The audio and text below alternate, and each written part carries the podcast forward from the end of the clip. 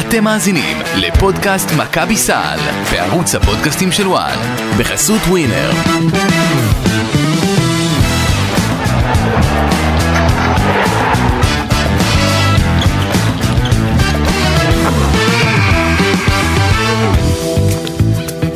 שלום שלום לכם, פרק נוסף של פודקאסט מכבי סל, מחזור 11 ביורוליג, 102-81 מכבי תל אביב מנצחת את אלבה ברלין, האחרונה בטבלת היורוליג.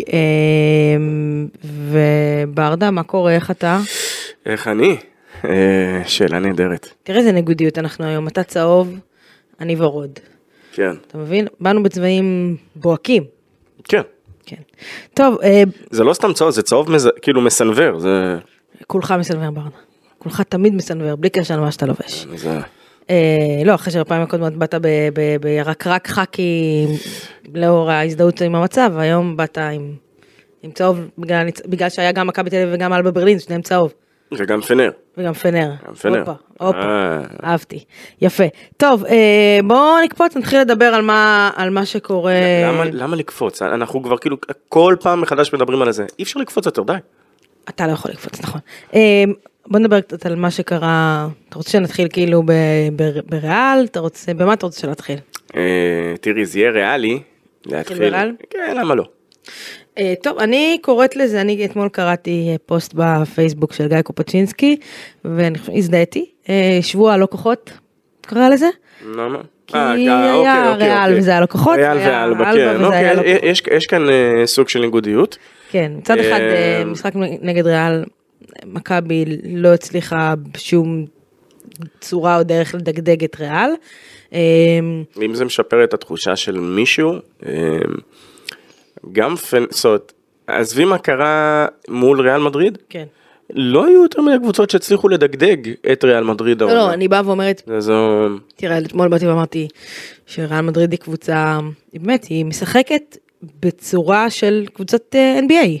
זאת אומרת, שנה שעברה הייתה קבוצה נהדרת, ומה שהיה חסר לה זה גארד אחד, והם הביאו את הגארד הכי טוב בערך באירופה.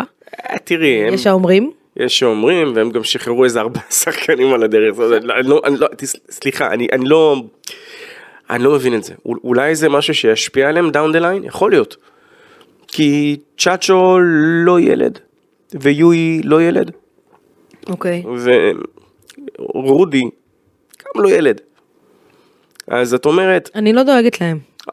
ברור שאת לא צריכה לדאוג להם, אבל באופן די מבדר זו קבוצה שיש לה עומק מטורף, ועדיין זה מרגיש שלא, אי אפשר לדעת כמה תהיה עמוקה מספיק, אבל, ואני אומר את זה בזהירות, כן. אם יש קבוצה שנראה שמגיע לה לעשות איזשהו back to back, כי זה נראה שבכל עשור יש איזה שהם שני מועדונים שמצליחים, מה שנקרא, לעשות את זה,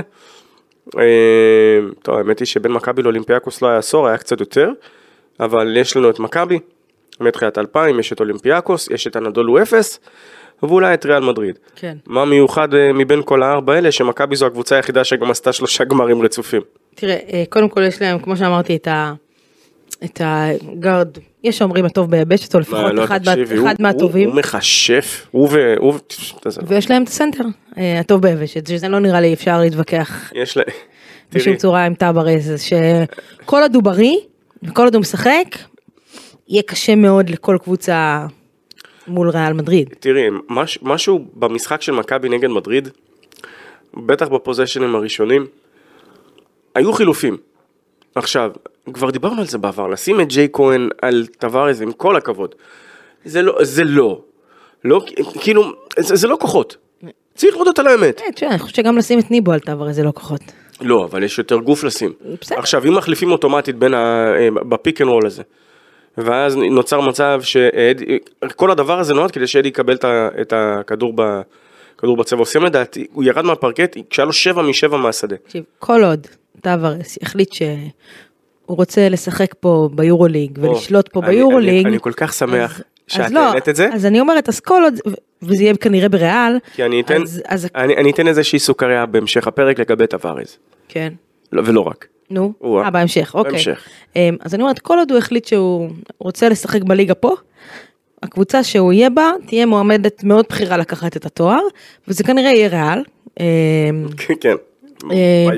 ויכול להיות שהוא החליט שבא לו לשחק, אתה יודע, במרכאות מכפלות בליגה של הגדולים, וללכת ל-NBA, לא יודעת, אולי. היו קבוצות, בואי, את יודעת מה, את פשוט מושכת אותי כאן בזה. בבקשה, אני מתחת לך את הפתח. כן, נתפרץ לדלת, מה שנקרא. אז ככה, טאבראס היה עניין מקבוצות NBA, אני יודע על קבוצה שהתעניינה, בסופו של דבר מי שלקח את הספוט שלו היה שחקן אחר. עכשיו הסיפור עם טאבראס הוא מאוד מאוד מאוד מאוד מורכב. למה? בריאל מדריד יש איזשהו קטע כזה, איזושהי שמועה, כן, לא שמועה, שמועה וצפונה מה שנקרא, כן, שהם לא מוכנים לשלם לשחקן יותר מ3 מיליון יורו לעונה. לא מוכנים. לא מוכנים. סבבה. תודה רבה. עד כאן סבבה. כן. אדי רוצה, חבר שלי מביסלח קצת. חבר שלך מקי ברדה, כן? וולטר, אדי טאבראס, רוצה חוזה מה שנקרא מכובד. עכשיו, ב-NBA הסתכלו עליו ואמרו, אוקיי, זה נראה שהוא, זה לא אדי של שנה שעברה ולפני שנתיים. עכשיו, לעניות דעתי. צריך להגיד, הוא היה כבר ב-NBA, למי שלא יודע, לא מכיר. ברור, כן. עכשיו, אדי הוא כל כך מיוחד באורך שלו, בזה שיכול לשנות זריקות, והוא שחקן באמת נהדר. הוא מרגיש לי קצת גמלוני ל-NBA. האם הוא יכול להיות שם? ברור הוא יכול להיות שם בתור איזשהו שחקן רוטציה. אבל חוזה של 3 מיליון יורו, יותר נכון צפונה ל3 מיליון יורו, מתורגם בערך לחוזה של 6-7 מיליון דולר לפחות ב-NBA, פר עונה. כן. עכשיו תקרי את זה מכאן, מה שנקרא. אתה אומר, לא ישלמו לו את הסכום הזה? לא בטוח שיהיו קבוצות, שיהיו מוכנות לשלם, תראי. נקודת המפתח במקרה של טאבראס. זה שיש עוד קבוצה, שפאודי כאן שיושב עם משמע שרוצה אותו, הוא יברח בצרכות כאן של אושר מהחדר. כסף זה לא בעיה ב-NBA, כן, שתקרת שכר, אבל כסף זה לא בעיה אם יהיה ג'נרל מנג'ר שיחשוב שהוא מספיק טוב לקבוצה שלו, הוא ישים את הסכום, גם אם זה 6-7 מיליון דולר. הנקודת מפתח במקרה של טאבראס זה שמדובר בשחקן, וצריך לזכור את זה, בן 31. אני אגיד לך מה. זה לא, אם הוא היה בן 27, הייתי אומרת לך. הייתה לי שיחה עם איש מקצוע, ממש לפני יום וקצת. כן. ושאלת, העלינו איזושהי תהייה, מתי את זוכרת שהיה איזשהו סנטר, ואני לא מדבר איתך על כל אלה של, על העידן, לא נאמר טווינרים, אבל על העידן הזה של ה-2-13 צפונה, שהקריירה שלהם מעריכה מעבר לגיל מאוד מסוים. בדרך כלל היא לא מעריכה מעבר לגיל מאוד מסוים. ואם הוא בן 31, זה לא פורוורד שעם השתה... 31 ובאוחה 32. זה כאילו עוד 3 חודשים הוא בן 32. והוא רוצה להשיג הרבה מאוד ירוקים, ואם אנחנו מדברים במונחים של ירוקים, אנחנו נעשה תכף את הנגזרת לאיזה קבוצה, שגם מוכנה לשלם את זה, ולובשת את הצבע הזה, כנראה שם אותו, לא כנראה, שם אותו בווישליסט שלה. אתה מדבר על ה-NBA או אתה מדבר על אירופה? על אירופה. אז לכן אני באה ואומרת שאני לא רואה אותו הולך ל-NBA, אז זה מנוגע של טאבראס, וריאל אגב כריאל, היא קבוצה, שאתה רואה אותה באופן סיסטמטי וקבוע בטופ של היורוליג, ויש לזה סיבה די קבועה. בואי נדבר משנה הבאה, מה שנקרא. לא, בסדר, אבל יש לזה סיבה קבועה. יש שם הרבה כסף. תראי. וזה גם לא משנה כמה מהקבוצה תפסיד במרכאות, או לא תצליח, או לא... עדיין יש כסף. עכשיו, זה לא כי יש כסף, כי יש שם, נגיד, כי יש שם בעלים שמכניס כסף ליד. וזה לא שגם ההכנסות שלהם, בואי נודע לאמת. יפה, פשוט, שאתה חלק... ולמי שלא מכיר ולא יודע, כשאתה חלק ממועדון, המועדון כמועדון ריאל מדריד, שקבוצת הכדורגל שלך מאוד מצליחה, זה אותו אבא ואמא. זה לא כמו פה, מכבי תל אביב כדורגל, מכבי תל אביב כדורסל, בספרד, זה אותו אבא, אותו אמא, כנ"ל ברצלונה אגב. לא רק ברצלונה. לצורך העניין, בוא ניקח לדוגמה, הייתה לי שיחה על זה השבוע. את יודעת נגיד שבז'אלגיריס, כן. כל האופרציה מסביב להיכל, הולכת טובת הקבוצה. הכל, יפה. הכל מהכל מהכל. כמו לצורך העניין שבברצלונה המגרש הוא חלק מהמתחם האימונים של הקמפ נו. נו ופנאתינייקוס שקיבלה את האוואקה. אגב, ל-50 משהו שנים הקרובות. יפה. משהו כזה. אז זאת, עכשיו לצורך העניין בוא נלך לשורה התחתונה, איך זה בא לידי ביטוי. ימי הגדולים של ריאל מדריד לפני כמה 5 שנים, רונלדו ששיחק שם בכדורגל, מכר חולצות זה הכנסות, כל ההכנסות, מי נהנה ממנה? גם כמובן קבוצת הכדורגל, אבל גם קבוצת הכדורסל. זה אותו אבא ואמא, ולכן הם מרשים לעצמם להוציא הרבה מאוד כסף, שעכשיו לצורך העניין, ג'וד בלינגהם, ההייפ סביבו והחולצות שהוא מוכר, יממנו את החוזה של טאבראס. זה העניין, ככה זה עובד. אם לצורך העניין, מחירת החולצות של מכבי תל אביב, של רן זאבי הייתה מממנת את החוזה של לורנזו בראון, שוב, בסכומים הרבה יותר קטנים כמובן. אז כנראה שקריס פול היה במכבי תל אביב או סטף קרי? לא בטוחה. הגזמת עם רן זאבי. אבל כבודו במקום המונח, כן? אבל עדיין. אז יש שם הרבה מאוד כסף, ולכן לאורך שנים הם מדברים חזק, גם ולא תמיד זוכים, כן? אתה יודע, יכול לך הרבה מאוד כסף, אתה לא חייב להצליח. תראי, היה להם כסף, בואי נודע על האמת, לפני העידן של פבלו לאסו, זאת אומרת, ריאל... היה לה איפשהו את ההתרוממות ההיא כשמסינה הגיעה, אבל הוא גם לא בדיוק הצליח. כן. כי אז מכבי הצליחה לנצח אותה פעמיים זה, ומסינה עזב, ונשאר שם מולין, אמנואל מולין, מי שזוכר אותו, מה שנקרא. ההתרוממות האמיתית של ריאל מדריד הגיעה עם פבלו לאסו. עכשיו, ריאל מדריד השקיעה כסף, ועדיין, אם לריאל מדריד, כל הכסף שיהיה לה בעולם, אם היא החליטה שהיא לא מוכנה לחצות איזשהו קו מסוים, איזשהו רב, היא לא תחצה אותו. כן. הגיוני ולגיטימי. עכשיו תראי למה, תראי את ברצלונה. ברצלונה ל-12 מיליון יורו שהתחייבו לשלם למירוטיץ' שהיה משחק במילאנו. כן. איפה מילאנו? אבל אתה יודע, בסופו של... מילאנו אגב אני חושב פוטנציאל עצום, הבנייה שם הייתה כאילו... בסופו של דבר, ברדה, יכול לך את כל הכסף שבעולם, אבל אם אתה עושה בנייה לא טובה ומחתים שחקנים שלא מתאימים... לא, זה ברור. וראינו את זה שנים על גבי שנים, גם בברצלונה. גם בריאל, גם באנדולו, קרי שנה שעברה, גם... לא, אנדולו גם השנה, הם לא יהיו כבר פאץ' על פאץ', זה כאילו זה טלאי, זה לא משהו שיכול. אז זה בנייה לא נכונה. סבבה, לא בכך. זאת בנייה לא נכונה, כי אם לצורך הנבוא נכנס שנה שעברה אנדולו, שאתה רואה שהקבוצה שלך כבר עייפה, וכבר לא רעבה, וכבר היא שבעה. השנה שעברה זה היה משהו שם מעבר, זה היה שם בעוד חדר הלבשה, זה היה גיל, זה היה פציעות, זה היה... מי בונה חדר הלבשה? שאתה מחתים שחקן, אתה מחתים אותו גם לסמך האופי שלו, בנייה לא נכונה, זה הכל. זה לא היה, תראי, אני... ושוב, זה לא... זה משהו שאולי בהכרח נולד מהסיטואציה, זאת אומרת, יכולה לשים שחקנים שהם טובים, אבל גם צריך לדעת לבוא ולנהל את האגו שלהם, ואנחנו כאן אגב... הנקודה שלי אגב... הנקודה היא שהתחלנו את ריאל כדי לדבר על ים הדר. נכון, אבל לאן אני מגיעה? אני מגיעה לאיזושהי נקודה שחשוב להגיד, כי תחשוב...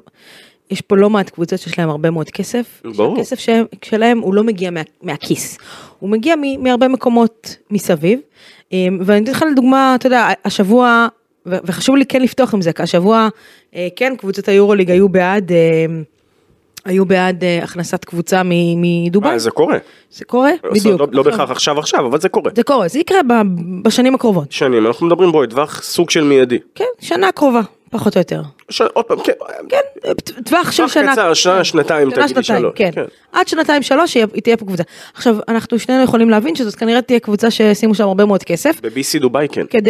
כדי לגרום לשחקנים בכירים להגיע, כי אנחנו יודעים שהחבר'ה מייחוד האמירויות אוהבים שופוני, ואוהבים... מה, את טוענת שהם הביאו אותנו בתור אסיסטנט GM ואיש חבר לישיבה? לא, אני אומרת שזו תהיה קבוצה שישימו שם הרבה כסף כדי לגרום לשחקנים להגיע, והיא תהיה באחד התקציבים הגדולים ביורוליג. נכניס לשם את ריאל, נכניס לקבוצה, לא לקבוצה, לחברות הזאת את ריאל, את ברצלונה, את הטורקיות, ששם באופן קבוע יש הרבה מאוד כסף, בהנחה ומתישהו, לא יודעת מתי זה יקרה, אבל מתישהו הרוסיות יחזרו. גם שם יש הרבה מאוד כסף. את מרימה לי כאן כל כך הרבה הנחתות, אנחנו נצטרך פרק של שעתיים. לא, אנחנו לא נעשה פרק של שעתיים, אבל... לא, אבל באמת, את מדברת על הכסף. אז אני באה ואומרת, אוקיי, נתתי לך פה בערך 5-6 קבוצות שהם ליגה משלהם. אוקיי. ברמת התקציב. סבבה. ליגה משלהם. עכשיו, אוקיי, 5-6 קבוצות, אז על מה מכבי תל אביב תתחרה? על בוטנים מונקו גם אגב. אוקיי, תכניס עוד את מונקו. מונקו ווירטוס ומילאנו שיש לה את 30 מיליון. אז על מה מכבי תתחרה? על הבוטנים של להגיע למקום 8-9? לא. אז השאלה שלי כזאת, מה דעתך? האם צריך להנחיל פה איזושהי תקרת שכר מסוימת? יש דיבורים, שנייה, זהו. קודם כל יש את הפנן של פייר פליי של היורוליג, שהוא זאת אומרת, זה כרגע לא בדיוק תקרת שכר, יש איזה שהם דיבורים על אולי לעשות פה משהו, ובסופו של דבר זה גם יהיה. זה נראה לי, סוד, הערכה שלי זה משהו שהוא בלתי נמנע בסופו של דבר. זאת הנקודה שלי, זה בלתי נמנע. אבל. גם כל הכסף שבעולם, כל עוד אין לך פול כישרון, שנייה, ולמה אני אומר את זה? כי ההתרוממות של מכבי, וכאן אני מה זה מוריד את הכובע בפני אבי אבן וניקולה וויצ'יץ' ומכבי תל אביב ודייוויד בלאט, כי נוצר חלון. המלחמה של הפלישה של רוסיה לאוקראינה פתחה חלון שבגללו כביכול שני מועדוני על ברמה התקציבית ירדו מנכסיהם, וכשאנחנו מדברים נכסים אנחנו לא בהכרח מדברים על הכלכליים אלא יותר המוחשים, כלומר לשחקנים. אם אין את הדבר הזה, לורנזו בראון לא במכבי תל אביב, ג'ון בראון לא במונקו, אלכס פויטרס לא במכבי ובטח שלא במילאנו עכשיו. בסדר, ברור. וויטמן, טוקו. אבל ברדה, זאת ברור. הנקודה היא שגם אם יהיה את הכסף לשחק, וזה כאן העניין. צריך לבנות בצורה נכונה. וזה למה מכבי תל אביב אבל... אתה תגיע למצב שיש לך 6-7, אולי 8 קבוצות, שיהיו... הרבה יותר מרמה מעל תקציבית משאר הקבוצות. אבל היא, מכבי תל אביב, לפחות לשנתיים הקרובות, אין למה לדאוג. ולמה זה? כי היא החתימה שחקנים לשלוש שנים. היא לא החתימה סתם שחקנים לשלוש שנים. היא החתימה שחקנים שהם בטופ של היורוליג. הם אולי לא הבחירה הראשונה בהכרח של ריאל מדריד או של ברצלונה. ועוד 3 שנים. אז עוד 3 שנים. עוד 3 שנים תהיה את הקבוצה מדוביי. יכול להיות שהרוסיות כבר יחזרו. אבל את גם צריכה לראות. צריך גם לראות את השוק, לאן הוא ילך, איזה שחקנים ייפלטו מקבוצות כאלה ואחרות, איזה שחקנים יתפתחו. אתה מסכים איתי שזה הולך לכיוון של חובה על איזושהי הגבלה או תקרת שכר או איזושהי פייר פליי יותר עמיד, מה שנקרא, כי אם לא זה ילך למקום לא תחרותי. אנחנו נגיע לליגה שהיא... אתה יודע, יגידו אוהדי הפועל פה, או אוהדי הפועל ירושלים, על מה היא מדברת? זה כמו בארץ, כי... זה כמו בארץ, כי הנה, לורנזו בראון ואוהד בולדווין, זה כל התקציב של נס ציונה. עכשיו, בסדר, אני מבינה את הטענה הזאת, אבל אני שוב, אני אחזיר טענה בחזרה, ואני אגיד, מכבי תל אביב והבעלים, לא מכניסים כסף לכיס, הם לא מכניסים את היד לכיס, אולי מעט מאוד הם מכניסים את היד לכיס. ההכנסות של מכבי תל אביב זה ממכירת מנויים, מכירת כרטיסים, זכויות שידור של היורוליג, מרצ'נדייז וכו'. משם מגיע, ספונסרים כמובן, חסויות, משם מגיע כסף. עזוב, משם מגיע כסף הגדול, היד לכיס שנכנס של הבעלים זה כסף יחסית קטן בהתאם לתקציב, אני אומרת לך את זה. אתה מדברת, עוד פעם, באופן יחסי, לא בקטע... לא, באופן יחסי למה שקורה בעולם, באופן יחסי למה שקורה בעולם, באירופה, כן? ולכן זה לא דומה, כי אם עכשיו היה בא ואומר לי, הבעלים של מכבי תל אביב שמים כל שנה 40-50 מיליון מהכיס שלהם, אז זה לא כוחות, אבל זה לא מהכיס שלהם, זאת אומרת, מכבי מייצרת הכנסות, יש לה אולם גדול, יש לה ספונסרים, היא מותג, אז ברור שהיא מצליחה לייצר את ההכנסות האלו. אז זה לא אותו דבר. את יודעת כמה כסף קנדריק נאן הגיע לפנאתינייקוס? בהרבה מאוד. הרבה מאוד. הרבה מאוד. אז זאת הנקודה שלי, אז האם אנחנו לא נגיע למצב שיהיה פה 4-5 קבוצות שיהיו ליגה משל עצמם, ואתה בכלל לא תוכל להתקרב לגביע הזה. מכבי תל אביב, ב-19-20 בכוונה אני אזכיר את זה רגע, נזכיר שהביאה את אירון ג'קסון, אירון ג'קסון לא הגיע בשקל 90, מכבי תל אביב נתנה שנייה חריגה מתקציב, כי היה גם ג'אלן ריינולדס, אם את זוכרת, לאורך הדרך, את אייג'קס, שאני לא רוצה לדבר עליו, כי את יודעת מצויה למה מעשה. הוא גם וייד בולדווין לא הגיע בשקל 90. לא, שנייה, הנקודה היא שזו הייתה תוספת של אמצע עונה. תוך כדי עונה. תוך כדי עונה. עכשיו, אפשר לטעון ששנה שעברה, התוספות היו יחסית, השתייכו לרמה תקציבית ספציפית, אבל... הבעלים לא שמים הרבה כסף יחסית למה שקורה באירופה, וזאת זכותם, אגב, הם הבעלים שעשו מה שהם רוצים, הם הבעלים. אני מאמין עוד פעם, אני לא ראיתי סיטואציה, באמת, אם נהיה בסיטואציה, שיהיה לך שחקן כאילו מוכח שאת יודעת שיכול לתרום לך בכאן ובעכשיו, ולהרים לך את הקבוצה בקטע אחר, לא, תוך כדי עונה, אז יכול להיות שישימו, אבל אם אין שחקן שבאמת בא וזה, אז... הנקודה היא, לפחות לדעתי, שהיורוליג הולך למקום שהוא יהיה חייב לייצר איזושהי הגבלות מסוימות. כרגע אני לא מסכים. כי תוך 3-4 שנים, אני חושבת שזאת תהיה ליגה של 5-6 קבוצות שהתחרו בינם לבין עצמם על התואר, וכל השאר יצטרכו לדגדג ולחיות מפירורים ולא יהיה להם סיכוי. זו דעתי לפחות. תראי, לאורך השנים, אוקיי, זה סוג של סטטוס גבוה כזה. למה? כי כוח על אחד נכנס במקום אחד אחר שיוצא. ולמה הכוונה כאן? שנייה, לא, רגע. ברדה, תגיד לי פנאתינייקוס. לא, זה לא מה שאני אומר. הקפריזות של הבעלים שלהם. לא, זה לא מה שאני אומר כאן. נו. זה ממש לא מה שאני אומר כאן. מה אתה אומר? שתי הרוסיות יצאו מהמפעל, שלוש, סליחה. כן. אוקיי? מונקו, מועדונל. כן. ולנסיה ברמה התקציבית, מה שהם מסוגלים, מועדונל. אוקיי. סבבה. זאת אומרת, מקום שיש לך איזשהו, איכשהו נשמר איזשהו סטטוס כזה, של כמות מועדונים שברמה הכלכלית שלהם, הם מסוגלים לתת זה, ועדיין יש את אלה שמסוגלים את הרמה התחרותית. תמיד יהיו שם ברצלונה, תמיד יהיו שם ריאל, תמיד יהיו שם... לא בטוח. לא בטוח. ברמה התקציבית זה תמיד יהיה שם. סליחה, לפני שהרס, סבבה, אבל לפני שהרס, עם כל הכסף שבעולם, הביאו שם שחקנים באמת טובים, ועדיין הדברים לא עבדו. אבל כמה זמן עבר משהרס שם? תגידי, כמה פעמים עשתה ז'אלגיריס, פלייאוף יורוליג, בשנים האחרונות. אבל זה מה שאני באה ואומרת, עוד מעט קבוצות כמו ז'אלגיריס, לא תצליח לעשות פלייאוף יורוליג, כי לא תוכל בשום מצב, כי מתישהו הרוסיות יחזרו. גם אם יחזרו. החבר'ה מדובאי. הם יחזרו, ואם החבר'ה מדובאי. ואם החבר'ה מדובאי, ותוסיף את הטורקיות, ותוסיף את הספרדיות. אוקיי, אז נזכיר שיש לך רק 13 קבוצות עם רישיוני, אוקיי? משמע, כל עוד ולנסיה לא עושה פלייאוף, כל עוד וירטוס לא תעשה פלייאוף, אוקיי? כן. כל עוד, ויכול להיות שגם אלבה פתאום תאבד את הרישיון שלה. אז בסופו של דבר, הקבוצות שלהם את הרישיון A, גם מונקו, הרי למה מונקו נשארה בינתיים ביורוליג? כי יש לה כסף. לא. לא, תחרותית. תחרותית. תחרותית, שנייה. כסף. לא, לא, לא, רגע. מונקו כבר בעונה הראשונה שלה, עשתה פלייאוף, הודחה משחק חמישי לדעתי אולימפיאקוס, עונה שנייה עשתה פיינל פור, לפי הביילוס של היורוליג, זה בדיוק מה שהקבוצה הזאת הייתה צריכה לעשות כדי להמשיך לשנה נוספת. אוקיי, אני מניחה בהנחה גסה שגם אם היא לא הייתה עושה פיינל פור בעונה שעברה, היא הייתה נשארת ביורוליג. אז נכון, עוד פעם אני אומר, זה מקום טוב שיהיה בו כדורסל ליורוליג, כמו שאתה תראה את פריז ביורוליג בשנים הקרובות, כי זה מקום טוב. לא, בואי. מקום טוב שהכדורסל, היורוליג ירצה להגיע לשם. לא, לא כרגע. אוקיי, אנחנו, אם נחיה גם נראה. את רוצה זה? לא. תסמכי עליי? אני סומכת עליך תמיד. שאני יודע, בדבר הזה אני אומר, כל הדיבורים שיצאו על, בדיוק ככה. זה בדיוק, הדיבורים שהיו על פריז, נפלו באותה יותר מהר מהמיקרופון הזה. אוקיי, בוא נראה. בוא נראה. טוב, בקיצור, דיברנו הרבה על ענייני התקציב וכסף. כן, ולמה זה בכלל פתחנו בריאל מדריד. זה הגיע מריאל, הגיע מריאל, אדי טאבראס, שאגב, אף אחד לא מדבר על וינסנט פואריה, השד יודע למה. בוא נדבר על ועל מה שקרה אתמול, על ים הדר. עוד מעט נדבר על ים הדר, כי... אחלה ים הדר. בוא נדבר עוד מעט על ים הדר, כי בסופו של דבר אנחנו... כי זה פודקאסט מכבי תל אביב, זהו. אז בוא נדבר על מכבי תל אביב, בוא נדבר קצת על אתמול, על המשחק שהיה אתמול מול אלבה ברלין.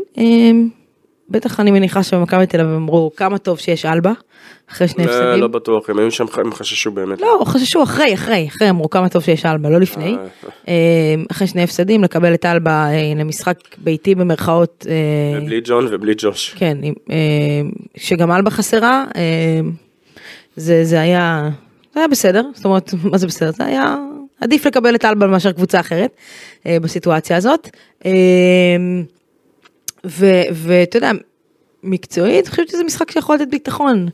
ביטחון ללא מהשחקנים. קצת הרגיש אפילו כמו משחק ליגה פה.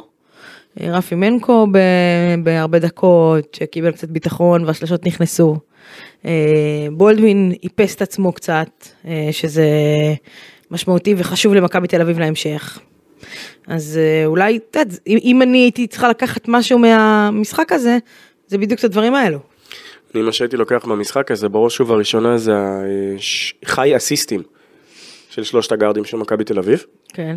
ואת ה-16 עיבודי, 16 עיבודי כדורים? רגע, לורנזו עם 6 אסיסטים, כנ"ל בולדווין. ותמיר בלט. ותמיר בלט, נכון. כמה עיבודי כדור לכל הקבוצה היה?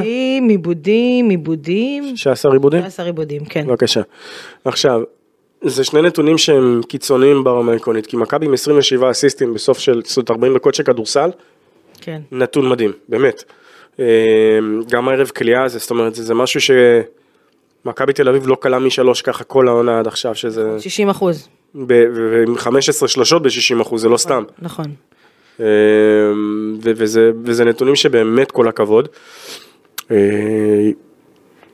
כל הסיפור לדעתי, אבל... איזו היכולת של... תראי, מגיעה לך קבוצה שסופרת 5 הפסדים רצופים, בתור התחלה. שחקנים פצועים, כן? כן. לא העלית הטבלה.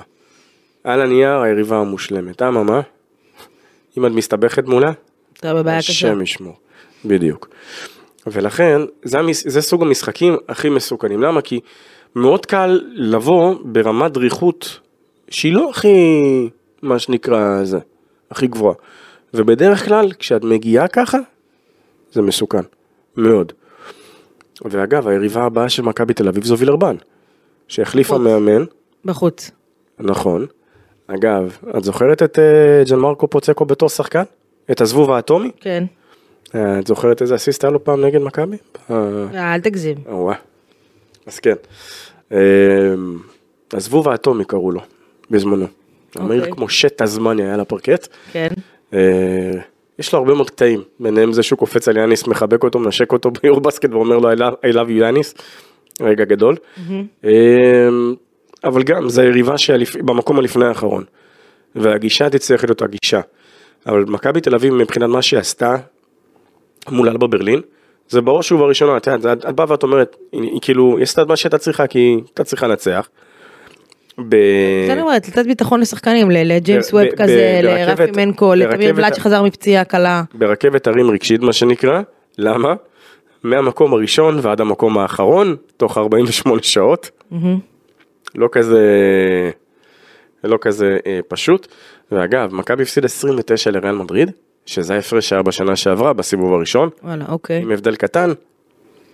29 הפרש שנה שעברה, היה בוויזינג. לא משחק בית. אוקיי. טוב, בסדר, זה לא באמת משחק בית. לא, אבל כן. כן, כן. מבינים אחד את השני. בקצור, אני אומרת, שחקן כזה כמו ווב, שאתמול משחק 14 דקות וקולע 12 נקודות, משחק לא רע בכלל, דיברנו על האחוזים שלו בשבוע שעבר, אז האחוזים מאוד טובים, 100% ל-2, 66% מחוץ לקשת, 2 ריבאונדים, 2 אסיסטים, משחק מאוד מאוד יעיל של ווב, כנ"ל, אגב, תמיר בלאט, שחוזר קצת מפציעה, 3 מ-3 מחוץ לקשת, 6 אסיסטים, דיברת על זה. בונזי, כמובן, יעיל כהרגלו, 17 נקודות. אתה יודע, והנקודה באמת משמעותית, זה בולדווין, אחרי משחק לא טוב שלו ביום שלישי. בא, ושוב, אבל משחקים כאלה... אבל אותך זה לא מפתיע, ואותי זה לא מפתיע. ברור, אבל אני אומרת, משחקים כאלה, בסופו של דבר, דיברנו על זה גם בשבוע שעבר, בולדווין חזר מפציעה, זאת פתיחת העונה שלו עכשיו, זאת אומרת, המשחקים האלה, ובמשחקים כאלה, ככל שאתה טוב יותר, ואתה צובר ביטחון, והדברים שאתה עושה,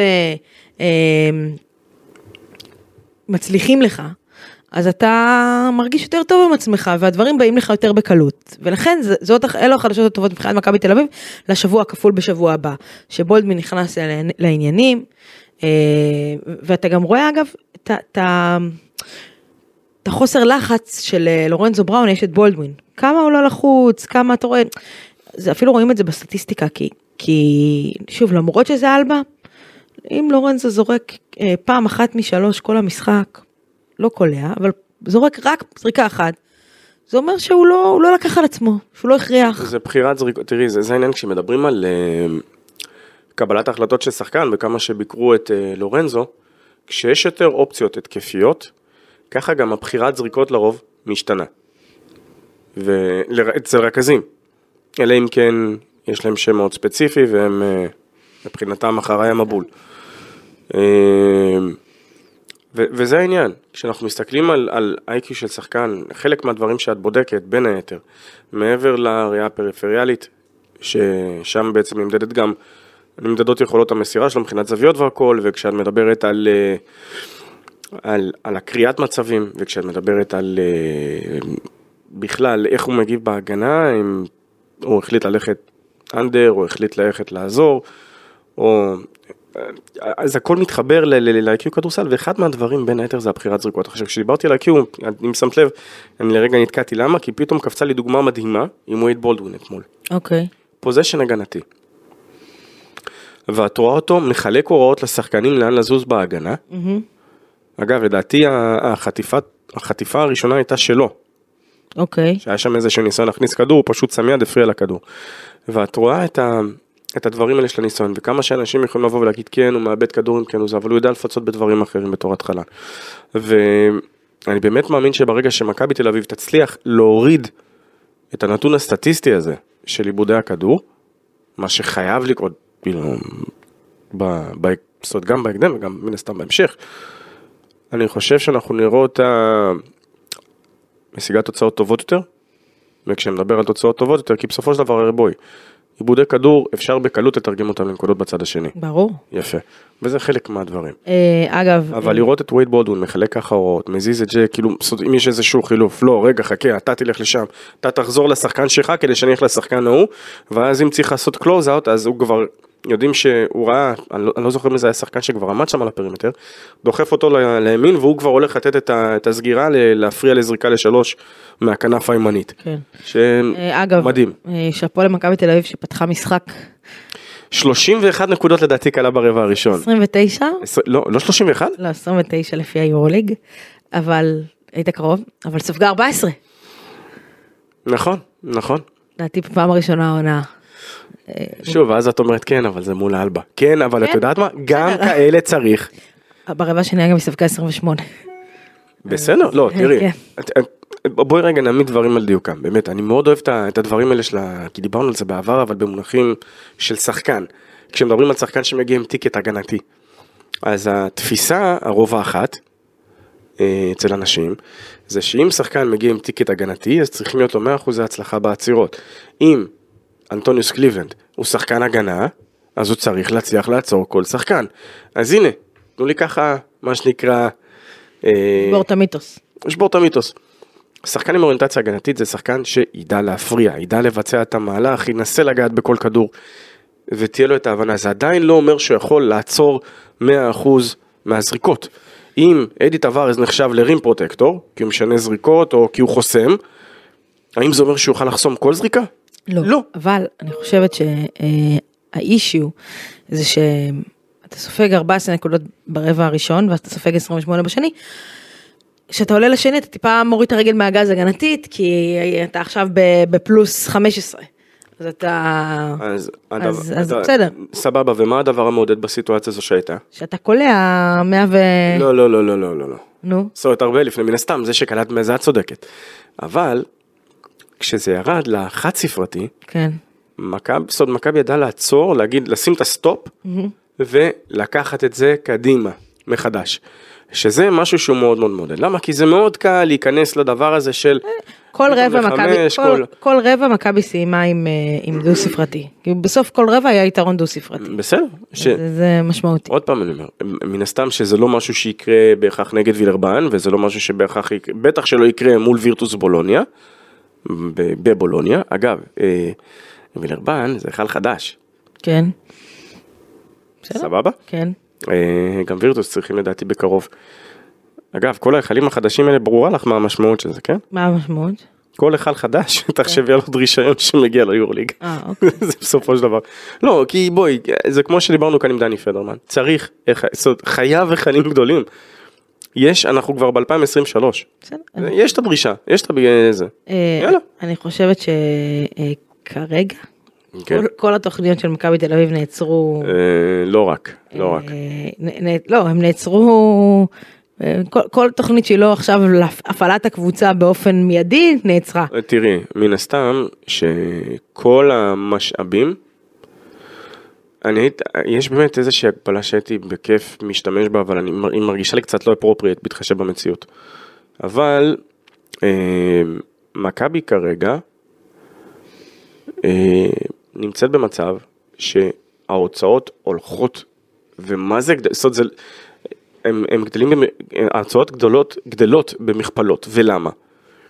אנחנו הזכרנו את הסיפור של מן הסתם הסחירות הכפולה, כי יש דירות ויש רכבים ויש תייה ויש להביא את הצוותים שמתפעלים את כל האירוע, ורגע שנייה, ומה לגבי המזכירות ומה לגבי ההבטחה. עכשיו סוד קטן, יש דרישות הבטחה מן הסתם שהן אקסטרה, וכשיש דרישות הבטחה שהן אקסטרה גם ההוצאות גדולות יותר, אז הכל עולה יותר והרבה יותר, אבל כל יום שלא כאן,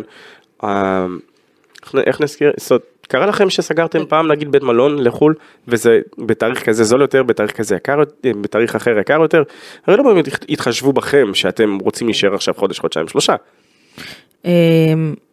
ויש פה עוד אלמנט משמעותי, שמכבי משחקת בלי קהל.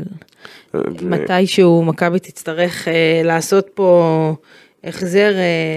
וואלה? החזר. למה? כי אנשים קיבלו כסף על מנוי יורוליג לצורך העניין, ולא ראו את המשחקי היורוליג. אז יהיה פה איזה החזר, אני מניחה. נראה, עוד פעם, תראי. אני מניחה, שוב, אני מניחה. כי הנה, לצורך העניין עכשיו מכבי חיפה עשתה... מכרה מנויים לקמפיין שלה בליגה האירופית, והקמפיין הזה, מן הסתם, חיפה לא שיחקה פה, אז היא עשתה, היה שם איזשהו רעיון, שהאוהדים, במקום שיחזרו להם את הכסף, שהכסף ילך לנפגעים. תראי. לא משנה, רעיון כאילו מבורך. אבל שוב, לא בטוח שזה יקרה, יכול להיות, אנחנו לא יודעים, זה עוד חזון למועד, ויכול להיות אני אגיד לך מה, הסיטואציה כרגע היא מאוד פשוטה. אנחנו נמצאים במה שנקרא, זה אירוע מתגלגל. ברור, מלחמה? סבבה, העניין הוא שהדבר הזה עדיין לא נגמר. ברור? כל עוד האירוע לא נגמר, אף אחד לא יכול לדעת. אפשר להתעסק בזה גם. כי נכון, כי את לא יודעת עד כמה, לאיזה בור את הולכת להיכנס, בתור התחלה. ברור. ותראה מכך, את לא יודעת כמה, המדינה הולכת לפצות אותך, נכון. ובעבור מה, ואפילו יותר חשוב מזה, מתי הכסף הזה יגיע. נכון. עכשיו, מן הסתם יש מועדונים שאמרו, אנחנו הולכים לעשות ככה, אנחנו הולכים לעשות ככה. כרגע, עוד לא, פעם. לא, גם בכדורגל. כל שוב, החלטה עסקית. גם כרגע. בכדורגל לצורך העניין, שהליגה עתידה לחזור, והלוואי והיא תחזור, אתה יודע, הצטרכו להשלים את המחסורים האלה, אז המנויים שכן הגיעו, קצור, זה עניין, כמו שאמרת, זה עניין מתגלגל, יקבלו את ההחלטה בסיום הלחימה, כמו גם פיצויים, מתווה פיצויים, כמו גם אם הכסף יגיע, כמה הוא יגיע, איך יהיה מתווה פיצויים. כרגע, קראתי השבוע שפרסמת על העובדה שיש את הקיזוז שלה. כבר עכשיו את הקיזוז? של ה-15%. והם פוחדים שהצטרכו לקחת את זה אפילו יותר אגרסיבי. וגם עוד נקודה שלא נגעת בה, יש פה עוד אלמנט חשוב, שזאת לא תקופה שמכבי, או כל עסק היום, מצליח לגייס כסף, צורך על חסויות. אגב, החסויות נפגעו להם. החסויות נפגעו להם כתוצאה. חסויות, ספונסר שיפ, שיתופי פעולה, ההפך. אתה יודע, המועדון מוציא דברים, מביא דברים, תורם דברים. אז את זוכרת מה שאלת אותי שבוע שעבר? שאלת אותי אם יגיע, אז מאיפה? אז יפה, אז התחלנו בהתחלה ואמרנו, הכסף ליד, הכסף יצטרך להיכנס לכיס, אז הכסף יצטרך להיכנס לכיס. מתישהו אני מניחה שקבוצות יקבלו פיצויים מהמדינה, שוב, לא יודעים מתי ולא יודעים כמה ולא יודעים אם זה יספיק בכלל, אבל אנחנו נראה את הריקושטים של זה קדימה. תני לי לסכם את זה בצורה הכי יפה ומדהימה שיכולה להיות. כן. אם בשנה שעברה בתקופה המקבילה, כבר אנחנו מתחילים לדווח על רצון, ולא רק רצון, של מכבי תל אביב, או שהיא מנהלת מגעים, או שעל סף... להאריך חוזים. על להאריך חוזים. כן. מה זה לא שם עכשיו? ברור. למה יש עכשיו שחקנים? קודם כל יש לך שחקנים שחתומים. לא, אני לא מדבר איתך על החתומים. כן. אני מדבר איתך כרגע על שחקנים שאו חתמו עונה, או חתמו לעונה עם אופציה, והיו יותר מסמכים. אני אומר לך עכשיו באחריות בידיעה, שיותר מסמכים לראות אותם לעוד עונה, אוקיי? ראו ערך AC. איזה שחקן? לצורך העניין. איזה שחקן? ולא רק הוא. איזה שחקן היום, זר, כן? יחתום במכבי תל אביב, לעוד עונה, עם חוסר הוודאות שקיים פה. לא, זה לא ככה. מה זה שחקן יחתום?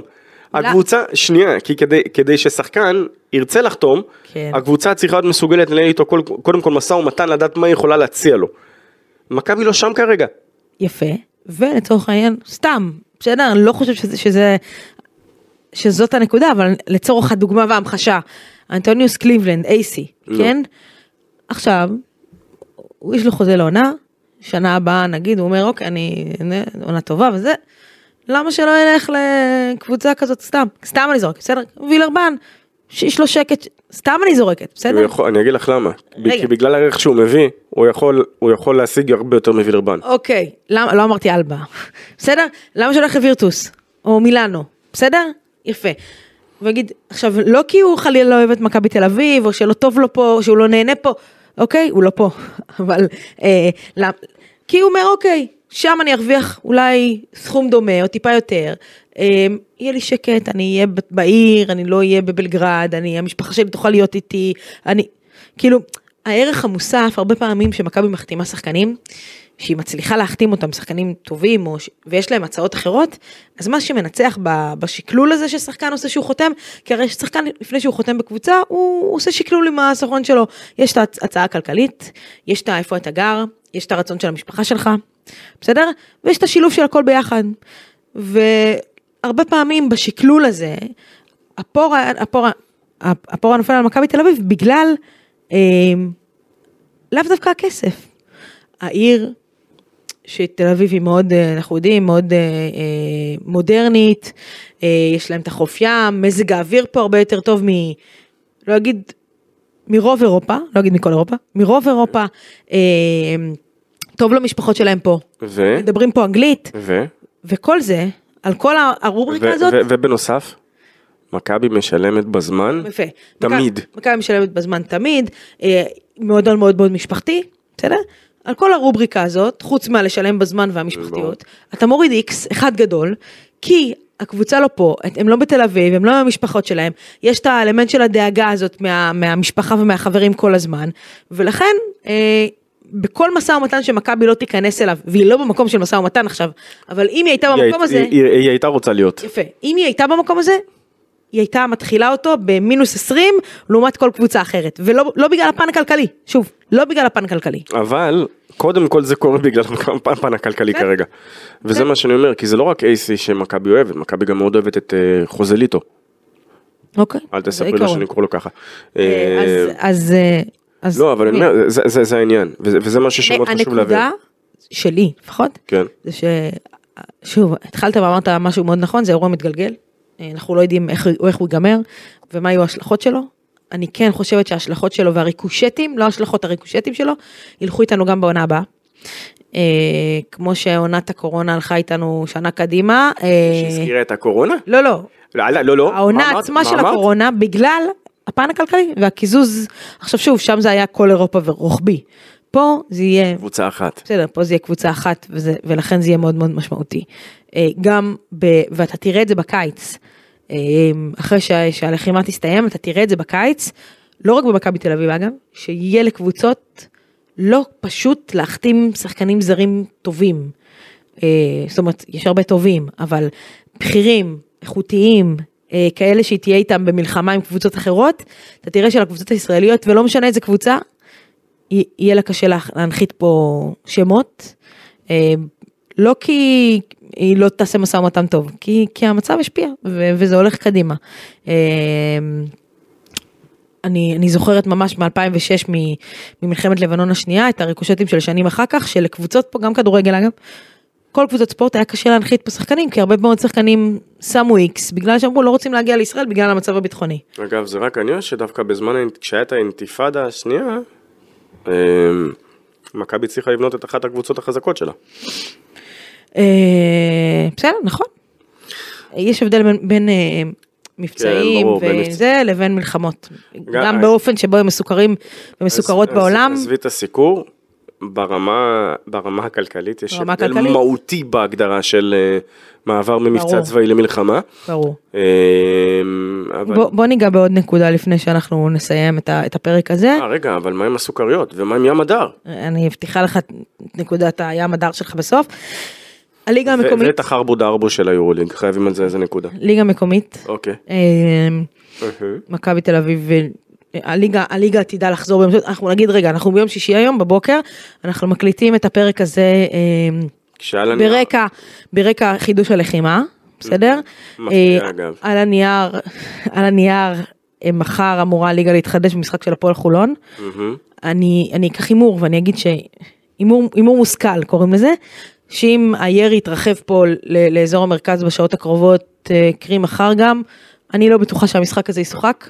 מה זה מספיק שזה קורה היום זה כבר... כן, המשחק, אני אקח הימור שאם יש פה ירי, המשחק הזה לא משוחק, אגב, גם הכדורגל לא בטוחה שהוא יקרה בסופה של זה, בכלל לא בטוחה, בוא נגיד ככה, אל תכינו את הגרעינים בבית. את רוצה נבואת זעם כאילו? לא, לא, חלילה, אני לא... אתה איש הזעם. לא, אני לא איש של זעם, אבל אני איש שכשהזעם שלו מגיע שש. כן, הזעם שלך הגיע הרבה השבוע, ואני חטפתי אותו בהודעות ממך.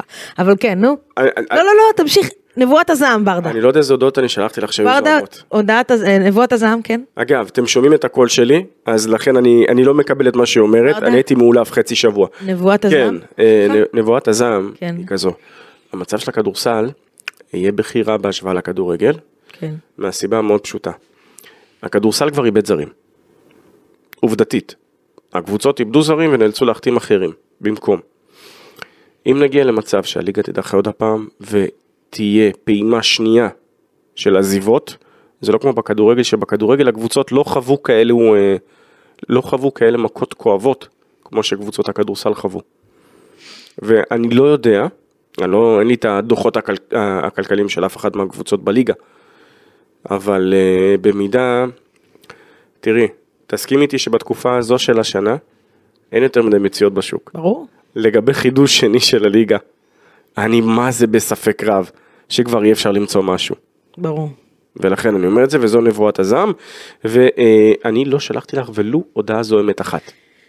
בשבוע שעבר כן, כי רציתי שנתחיל להקליט ביום חמישי בערב. אגב, אולי זה היה אתמול...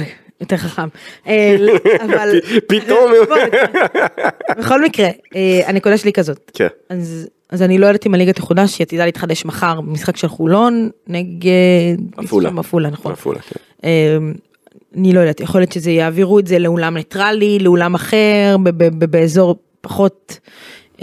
לא באזור המרכז, לא יודעת, יכול להיות שזה יקרה, זאת אופציה טובה לדעתי אגב, כדי כן לחדש, ויכול להיות שגם יעשו שם מהר חושבים, ויחליטו שכן חוזרים ביום ראשון ושני במשחקים, שוב, באולמות, כמו שעושים בלאומית, באולמות בגנר, לא יודעת מה, בחדרה, בחיפה, ואולי זאת אופציה טובה, לדעתי, עכשיו שזה כזה עולה לי במוח ומגלגל את הרעיון הזה, אז כנראה שזה עדיף מי לא לפתוח בכלל. תקשיבי, החות'ים החליטו להצטרף ככה לעסק באלן אלן.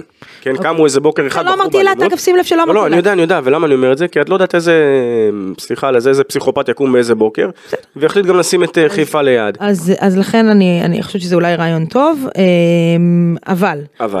היה פה דיבור בשבוע האחרון, אגב, נורא הצחיק אותי, כי היה פה... ואני זה שקיבלתי הודעות זעמות, אגב. אוקיי. ממך. בסדר. היה פה דיבור בשבוע האחרון, בעיקר ברשתות החברתיות, כאילו על העובדה ש... מנהלת דחתה למכבי בתל אביב את המשחק נגד נס ציונה, שהיה טבעי את שבוע שעבר. כן. כן.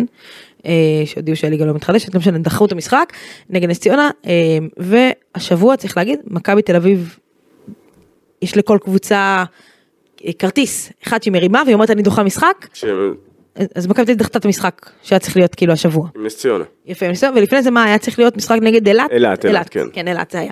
אז המינהלה דחתה את אילת, מכבי הרימה את הכרטיס שלה, ודחתה את נס ציונה. ברור.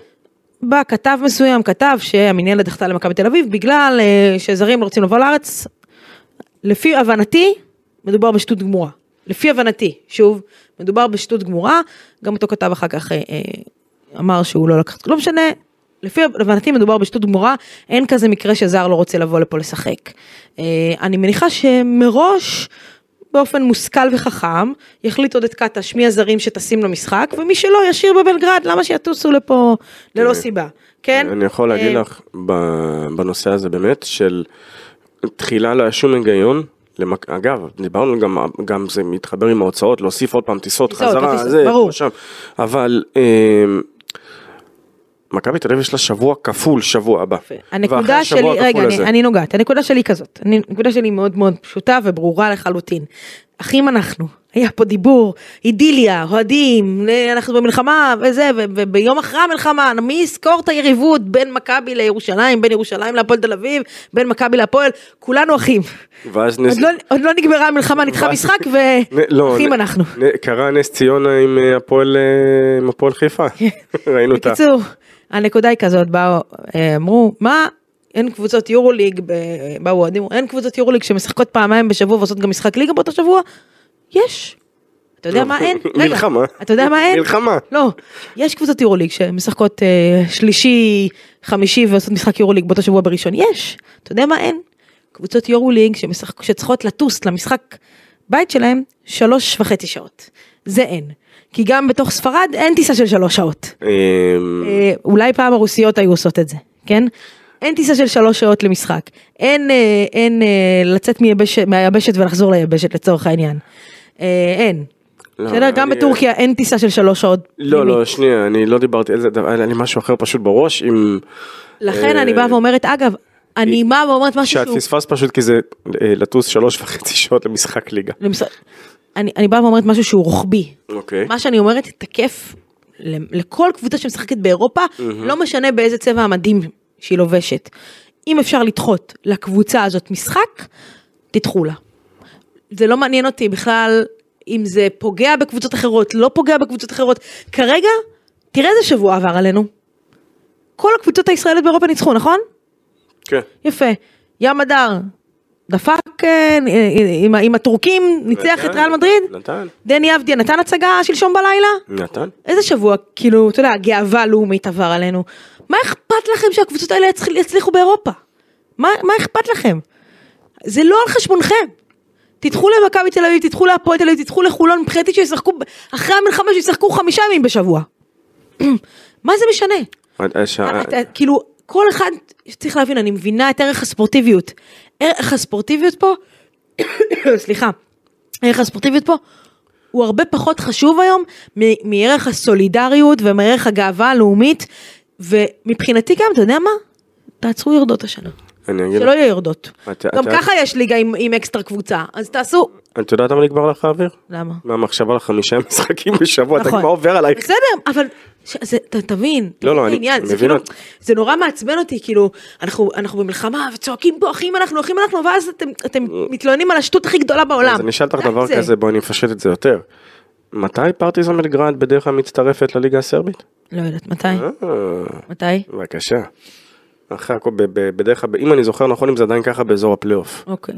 בסדר, אז אני... זאת אומרת, משחקים אדריאטים, משחקים יורוליג. לא רוצה שמכבי תל אביב תצטרף בפלייאוף. לא ספורטיבי, לא רוצה. סבבה, אף אחד לא אומר את הדבר הזה. אבל אני כן מסכים עם הנקודה שאת מעלה כאן, כי... תראי. ואגב, המשחק מול ריאל שנדחה בגלל אילת, הוא היה משחק השלמה, צריך להגיד את זה. כן. הוא לא היה מתוכנן בלוז הזה. נכון. הוא היה משחק השלמה, ולכן נדחה המשחק הזה. אם מראש היה המשחק הזה בלוז, המנהלת לא הייתה קובעת את אילת באותו שבוע. תראי, יש כאן גם איזה משהו שחייבים להזכיר, לפני שאנחנו ניגע בנושאים מאוד כיפים של הסוף, שגם כשמצטרפות כל הנסיעות האלה, מתווספות יותר נכון, אז כבר מתחיל גם להיכנס האלמנט של העייפות. כי יש הבדל בין זה שאת שוכבת במיטה בבית שלך, בין שזה בתל אביב, חולון, ירושלים, לבין זה שאת צריכה להיות עכשיו בשדה תעופה, 2 שעות לפני, עוד 3.5 שעות, עם גוף שבגובה של 1.80 ומשהו 90 וצפונה, מקובצ'צ'ת בתוך כיסא, ואחרי זה צריכה לרדת מהמטוס, להגיע למקום, אולי לישון טיפה, ואז זה לא, אני לא יודע כמה זה יוכל להחזיק ברמה של קבוצות יצטרכו להוסיף לפיירול שלהם גם רתח. זה אגב. גם רתח, את יודעת למה? כדי לרתח את השחקנים שלא יתפרקו להם. זה אגב. לא יודע. זה אגב, מחזיר אותי לעוד נקודה. מה, ניילון פצפצים? זה גם פתרון. שהיא חשובה, אגב. ג'ון דיברתולומיאו, המפסעה שלו, שאנחנו יודעים שמפסעה, זאת פציעה קצת משקרת, והיא לא פשוטה. וג'ון די, הוא משמעותי מאוד למכבי תל אביב, גם ביורוליג, אבל בעיקר בליגה הישראלית, בטח בסיטואציה עכשיו, בטח בהיעדר, שאנחנו נזכיר, מכבי במינוס ישראלי, במרכאות בליגה, כן? כן, בגלל הזיבה של פניני. בדיוק. ולכן הוא מאוד מאוד משמעותי, ומכבי, כשתחזור הליגה, מאוד תצטרך את ג'ון די. מכבי תצטרך, ולא רק מכבי, את כל מי שהיא תוכל, וכשאת מדברת גם על כל הסיפור של הזרים, אז רק נזכיר שהפועל ירושלים כרגע בכלל לא יודעים כמה זרים יש להם, כי מלכתחילה, הם לא היו בטוחים, הייתה התלבטות, לא כל כך סמכו. והיו שם מה שנקרא, הייתה עבודה איתם, וקרה הפיגוע המתואב של תמול. כן. והדבר הזה מן הסתם משפיע, בטח שאתם זרים זה... זרים, ברור. אתה יודע. הפועל תל אביב עצמה חסרה עם שני זרים ארצה. זאת אומרת, יש כאן הרבה מאוד דברים שצריכים לקחת בחשבון, וכאן אני באמת רוצה להרים למנהלת, שזה נראה שכאילו למדו מניסיון עבר, אם את זוכרת מה בשומר חומות, ההתנהלות כאן, לפחות בשלב הראשוני, היא בהחלט טובה יותר, אבל צריך גם לחשוב טיפה לדעתי הפעם משהו שיהיה מעבר. פלן בי. בדיוק, כי זה כבר נראה שאנחנו, את יודעת למה זה? כי כשהם יחשבו על פלן בי, זה נראה שאנחנו כבר בדרך לפלן די, ממה שקורה כרגע. ועכשיו, למצב, בואו נלך לסוכריות, יאללה, קדימה. יאללה, ים הדר, קדימה, יש לך שתי דקות, תגיד מה שאתה רוצה. ים הדר, קודם כל, אחלה סיומת.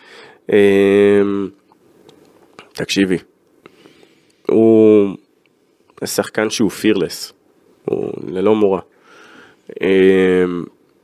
במקום מסוים, הלוואי וכל השחקנים הישראלים, אני מדבר כאילו בעיקר לכל הילדים הצעירים של היום, כי הם לא יזכרו את ה...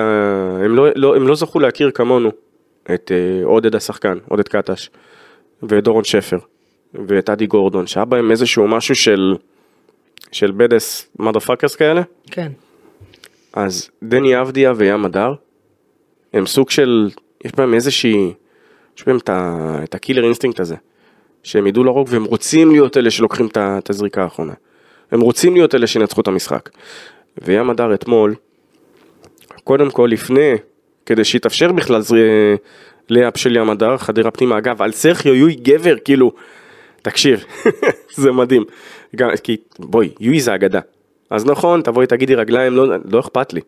הוא שם סל על סרחיו יוי. ים הדר. עכשיו, לגבי את זוכרת מי קלה את השלשה ששלחת למשחק להערכה? לא, מי? אותו שחקן שהחטיא לפנר את ההזדמנות לשפוט המשחק במכבי תל אביב. אוקיי. סקוטי ווילבקין. סקוטי... נכון, היה לו משחק מצוין. תראי, אבל סקוטי הוא גארד פנטסטי, באמת, הוא שחקן מדהים, ואנחנו למדנו את זה כאן כשהיה במכבי תל אביב, ודיברנו פעם אחר פעם אחר פעם על ההבדל, מה קורה כששחקן כמו סקוטי, הוא מגיע כאופציה התקפית שנייה, ולא צריך להתעסק עם איזה 4 מגנים, כשאין רכז פר אקסלנס, כמו שהיה במכבי באותה עונה שאת לא רוצה שאני אזכיר אותה, למרות שהזכרת קורונה 7 פעמים. זה דבר ראשון. עכשיו, השבוע, האמת היא שבאמת תכננתי לשמור את זה לשלב יותר מאוחר, אבל אין בעיה. כן. פורסם שדימיטרי סינקופולוס, מה שנקרא עם האוכל בא לו התיאבון. אני אישית לא יודע כמה זמן דינוס מיטוגלו יוכל להחזיק ככה, אגב. כשהוא לבד כרגע. כן. אתמול אני ראיתי אותו בסוף של המשחק של פנטינאיקוס, זה השלב שפאודי כאן לידינו צריך להתחיל להתרגש. הוא כבר נשם בערך, דרך הארון בגדים שלו בבית, ביוון. היה גמור בדקות סיום. אבל ינקופולוס רמז שהוא הולך, מה שנקרא, לחמש את הקבוצה. מה שנקרא. מה מיוחד כל כך? זה, אם את זוכרת את תור הזהב של פנטינאיקוס, איזה משכורות ואיזה שחקנים היו שם. והוא רמז שהוא מכוון להחתמות בפרופיל מאוד מאוד מאוד ספציפי. כן. יש 3 שחקנים שונים להגדרה, שסומנו כרגע על ידי פנטינאיקוס, אבל אני כן ניתן את העשייה, כי בשנה שעברה בתקופה הזו בערך כל העולם ואשתו, דיבר על זה שסקריולו אמור להגיע לריאל מדריד, ואז צ'וס מטאו זכה ביורוליג. כן. אוקיי? אז מה שנקרא, ניתן את הפייר וורנינג. אוקיי. אבל, קוראים כרגע כמה דברים במקביל. ריאל מדריד מתקשה בהערכת החוזה של אדי טאבראס. כן. אחד השחקנים שהוא רוצה לראות. כן. שחקן מספר 2 עונה לשם טוקו שנגליה. אוקיי. איפה הוא נמצא היום? וירטוס בולוניה. נזכיר שכבר הייתה סגה בקיץ האחרון, כי לא היה איזושהי אופציית ביי-אוט בחוזה של השחקן הגיאורגי, הפנטסטי הזה. אוקיי. אז היה סיפור עם ביי-אוט, האלה רצו ככה, האלה אמרו לא, בקיצור הוא נשאר בווירטוס, נותן בינתיים מספרים מדהימים אצל לוקה בנקי, הבעיות בקיץ הקרוב עומד על 400,000. אוקיי. עכשיו יש לו גם, הוא נחשב כשחקן מקומי גם בספרד למיטב הבנתי, ככה שהוא יכול להיות גם אופציה לקבוצות בספרד. כן. אפרופו הבלנקוס. ברדה, לא נשאר לך הרבה משהו. סבבה, אני מגיע לזה. אז טוקו רוצה אותו גם, אבל השוס מגיע מכיוונו של שחקן שמנסים להאריך את חוזו בריאל מדריד. כן. וזה עדיין לא קורה. כן. כי בינתיים זה שלילי. אוקיי. לשחקן הזה קוראים מריו הזוניה. אוקיי. אלו הביג 3 של פנאתינאיקוס. עכשיו, שהם מכוונים אליהם. כן. זה קצת מורכב, למה עוד פעם? כי יש להם גם את חואן שרמן גומז שם, שלא ברור מה הייתו לקראת העונה הבאה, הוא עם חוזה גרנטיד עם ים בכסף. כן. אבל, זה מה שנקרא כמה סוכריות חביבות. עד כאן סיבוב עולמי ברחבי... כן, והחרבו דרבו של היורוליג. שנה שעברה, חיכינו לפאקינג מחזור 20 ומשהו, היה קצת צמוד לפני. כן. אבל אנחנו 11 מחזורים לתוך העונה. כן. בין מקום 5. נכון. לבין מקום 14. כמה יש? משחק. אוקיי. משחק. מה שנקרא... בין מקום... stay tuned. בין מקום שלישי למקום 14. כן. זה שני משחקים. עכשיו, למה הזכרתי חרבו דרבו? כי שנה שעברה קבוצות התחילו להיכנס לאחת בשנייה בשלבים מאוחרים יותר. כן. השנה אין חוקים. אוקיי. זה משהו שהוא כאילו בלתי נתפס. זה טוב, זה משמח. מעולה. ואפרופו כל הכספים וההבדלים בזה, אז נכון, כרגע יש לה רק שתי קבוצות שניצבות מעל כל השאר, וגם לברצלונה יגיע הדרופ מתישהו, גם לריאל יגיע איזשהו סוג של דרופ, הם עדיין יהיו בטופ, אל תדאגי להם. אוקיי. אבל זו הנקודה שעם כל הזה, כשתיכנס קבוצה מדובאי, וכשיגיעו כל האלה והרוסיות יחזרו, יש לי את החזון NBA שלי ברמת, אנחנו נדבר עליו בהזדמנות, הנקודה היא שעדיין תהיה תחרותיות והימה, וכבכל פרק, העונה הזו. אז אפשר, זה זמן. אני רוצה, כן, זה מה שאנחנו תמיד עושים. לא, קודם כל, לפני מה שאתה רוצה להגיד, אני רוצה להגיד, ברוכים השבים, ברוכים נמצאים לחבר'ה שלנו שחזרו מהשבי, לחטופים החוזרים, הם כבר לא חטופים. יפה אדר, בת 85, אוהדת מכבי תל אביב. משפחת גולדשטיין אלמוג, שדיברנו עם עומרי, האח של חן שחזרה, והילדים המתוקים, כאילו שהוציאו לי את הלב החוצה. אני גם נאמרנו את זה שבוע שעבר, אנחנו מאוד נשמח שהם יבואו לנו, לבקר אותנו קצת, ולראות פה, ושנצלם אותם קצת, ונצטלם איתם, אנחנו רוצים להצטלם איתם, ולכל שאר החבר'ה שחזרו. שעוד גיבורים. לגמרי, ואני מקווה שעוד יחזרו, שנצליח להחזיר עוד. וזהו, ועכשיו זה שלך ברדה. אז כן, לדקה וחצי האחרונות. לא, דקה וחצי. אני צוחק. אז קודם כל, הרגע שעשה לי אגב בכלל את כל הדבר הזה, זה הבחורה המדהימה ככה ששחררו אותה, נראה אם את זוכרת את השם, שהסתכלה לחמאסניקו בפנים, דווקא למבט של כאילו סלים העיניים בדיוק, ובא, אז נקרא חזה מתוח, כתפיים שוחות לאחור, שמה יד ופשוט הולכת קדימה. כל ההודעות הזוהמות אגב היו על החמאסניקים שהלכו לתועת לאן. כן. ונאחל, קודם כל אומר תודה רבה לחיילינו, לכוחות הביטחון, אנשי הרפואה, לרופאים, לרופאות, אחים, אחיות. תודה רבה לכם. לכל החבר'ה שנמצאים כרגע בעזה, תנו בראש. תחזרו הביתה בשלום. יפה, תחזירו לנו את שאר החטופים בשלום. מילים כדורבנות, שמרו על עצמכם, שיהיה לכם שבת שקטה ונעימה. הפרק הזה מוקדש לכם. נפגש פה בשבוע הבא. ביי ביי.